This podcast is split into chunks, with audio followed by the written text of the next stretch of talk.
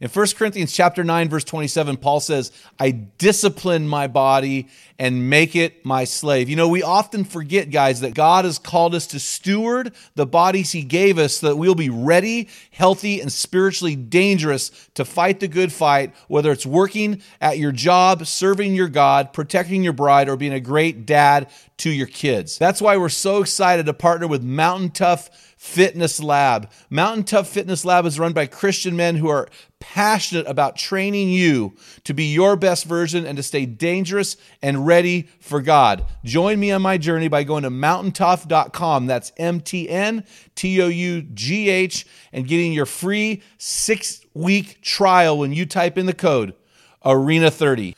You won't be disappointed. Stay dangerous. I've got hills to climb. But dang it, I'm going to grind it out. And that's what men do. We grind it out, even though we know there's going to be pain and suffering and resistance. It's not the critic who counts, not the man who points out how the strong man stumbles or where the doer of deeds could have done them better. The credit belongs to the man who is actually in the arena, whose face is marked by dust and sweat and blood.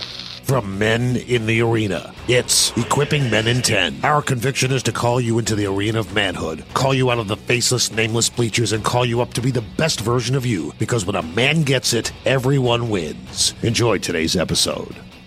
Men in the Arena, we salute you. I'm Jim Ramos, and I'm here with my bro, Dale Culver. How are you doing, my man? Doing great, buddy. Oh, really? I'm your buddy now? Buddy, best friend. Oh no, I definitely you're definitely not my best friend, but you you're like a, a crazy weird brother or something. Like my best friend is my wife and you know, Oh, and my kids. And okay. Anyway, hey, we don't have time to play around, man. We got ten minutes to rock and All roll right. and to just Do it. hammer these guys in the arena. We don't have 10 so let's now. just start. We got hey, stop it. Right, Who's got the timer? Anyway, hey, do. give hey instead of a man word. d- Uh, do you have a man law? I do. for me today that you found on the internet. I did. Short shorts have been banned unless in a participating in a sport event that demands shorter shorts. Also, no real man should be allowed to pop his collar. well, okay, so that's two man laws. Let's It's which all one do you want to call? This is number five, all in one. So you're saying no popping your collar, which hasn't been done since like Ferris Bueller's Day Off in the '80s, and then short shorts. Let, let's talk about short shorts because I'm excited about short season and these uh, shorts that have come out. They're popular now. I don't have a pair. They're called Chubbies, and they're they're like '80s shorts. But how short is short? Are you saying Daisy Duke short? I mean, Yeah. you got to define short because Well, running shorts. But I mean, can they? So going to the knees is okay. Yeah. Okay, but the '80s You don't want to go shorts. much above the like your romper that you wear. That's I don't even know what that is. What's a romper? nothing. Okay, I, it Don't scares Google- me that you know that. Don't Google men rompers. So how short are shorts? The above the knee? So above the knee. That's the new style, though. You're saying that if you wear your shorts above the knee, that's a man law violation, Okay, hold on here. Let me look. dude. Seriously. But so they're also not wearing pockets either. I don't know, man. I, I don't know that man law. I, I let's do this. Let's say that if the shorts are so Five short inches? and so tight that if you farted, you'd rip them. yeah, that's too short. That's not good. So I think that right now they're wearing them about mid thigh. Now they're a little bit higher. They're not Oh. going up to the '80s level. Who are? 80s shorts Who's just they? hurt everybody. Not every. Am I wearing those? No, but you I'm you're not, every- like that's known for your like GQ style. What I am actually. Thank you. I think I saw you on the cover the That's right. of, of something else. Okay. Anyway, so hey, we're gonna uh, well that that's an interesting man law. These are all fun opinions, but we're just gonna. I want to get in the meat of the podcast. We've been going through the, uh, the, these these five components of the man card, and today I want to tackle uh, number two, which is fighting apathy. We call that the climb, and and I just uh, uh I just uh bought a great mountain bike off of a friend who upgraded, and I'm really excited about that. I've struggled with mountain biking, Dale, because uh, I went to Hawaii uh, last summer with some buddies. We had a mancation, and it was completely counterintuitive. We started at the highest point of the mountain and had this six mile epic downhill. And then we turned around and rode up out of it at the end. Usually in mountain biking, you climb the hill and then you go downhill for the way home.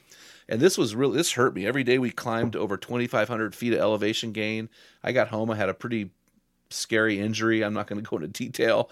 And um, uh, when you're climbing and sitting in the saddle for uh, two hours, uh, things happen that cannot be good. So and then I struggle. So I've been struggling with getting back on the bike.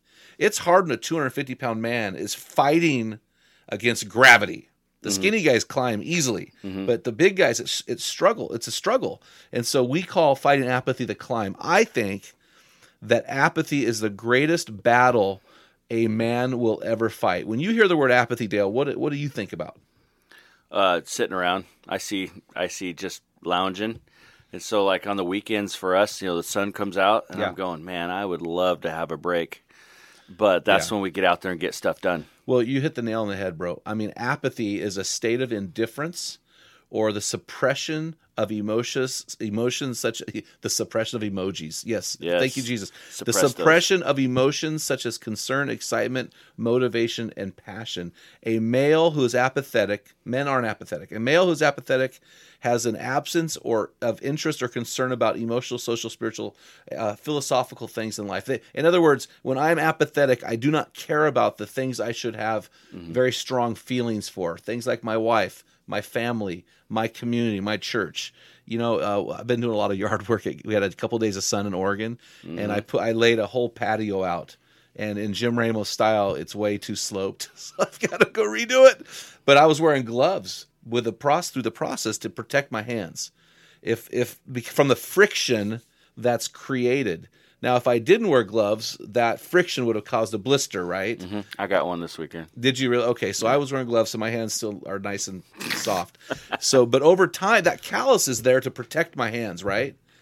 But you put a callus over your heart, and you lose feeling for the things that you should feel deeply about. Here's here's an example. Here's a man's failure to fight apathy. This is from a U.S. Census Bureau that 24 million children will go to bed tonight without a biological father. This is from 2010, so it's probably higher. 66% of children are not expected to live with their fathers through the age of 18. 40% of children are born out of wedlock. Listen to this one. The American Academy of Pediatrics surveyed that half of all children from divorce will not see their father for over a year. I was sharing this statistic at a, a men's event a couple years ago, and a guy was transformed because I was ranting about this. How can a man not see his children for a, a year? Over half of the children will not see their father. That that's a, so when my when parents get divorced, the, the parent div- divorces himself from the children. It's wrong. I was ranting about mm-hmm. this, and I found out that a guy had a complete transformation.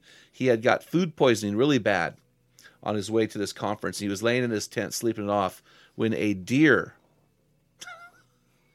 a cat would never do this because cats are horrible mm. creatures, but a deer uh, came into his tent and woke him up. True story. He wandered down to the voice over the, the loudspeaker, which was me, heard me ranting about the statistic and completely changed his life and turned it around and, and decided right there to commit his life to his, his children uh, uh, and to be more engaged in their life. And so, bro, bro, I don't know about you, but I think men have tapped out. They've they've refused to fight. They watch the images of weak men on TV and they don't wrestle with that and disagree with that. They they listen to uh, the the media badmouth men. They they they they have they have just tapped out and they've resisted. They've res- they've they've failed to resist uh, this society that is downplaying men. And man, you and I know men matter to this world. In fact, I believe when a man gets it, everyone wins. And so we have to really think this through, man. Are you going to sit at the bottom of the mountain and stare up at this peak in fear? Or are you going to move one step at a time? I don't want to go mountain biking today. It's going to hurt. I've got hills to climb. But dang it, I'm going to grind it out. And that's what men do. We grind it out, even though we know there's going to be pain and suffering and resistance. But I'm going to tell you, bro, when you rip that callus off your hand, you experience deep pain. But that pain is a sign of life. And I want to live. Absolutely. And men need to come back to life. I heard a guy one time say, and I'm going to close here. I heard a uh, speaker one time say, instead of instead of praying, now I lay me down to, uh, or if I die before I wake, instead of praying, if I die before I wake, wake, men should pray, if I wake before I die. So, men, we're begging you, wake up, care about the things that matter in this world. God bless you on your hunting. Dale, what's up, man? Send us home. Yeah, guys, want you to head on over to meninthearena.org and order your copy of Jim's newest book, the Amazon bestseller Strong Men, Dangerous Times. And also, we'd love for you to leave us a review for this podcast or your hero stories, how God's changed your life due to the ministry of Men in the Arena. You can email us at info at meninthearena.org. Until next time, feel the wet sand on the arena floor. Hear the deafening roar of the crowd. Taste the sweetness of victory. Smell the stench of battle. Get in the game. Get dirty. Grind it out. And Be a man. You've been listening to the Men in the Arena podcast. If you hunger to be your best version, then join thousands of men from around the world in our Men in the Arena forum on Facebook. This is the best place to have open discussions around the topic of biblical manhood. Make sure to explore our website at meninthearena.org, sign up for the weekly equipping blast, and take advantage of our many free resources designed to help you become your best version of a man. Thank you for listening to this episode of the Men in the Arena podcast. Remember, when a man gets it, everyone wins.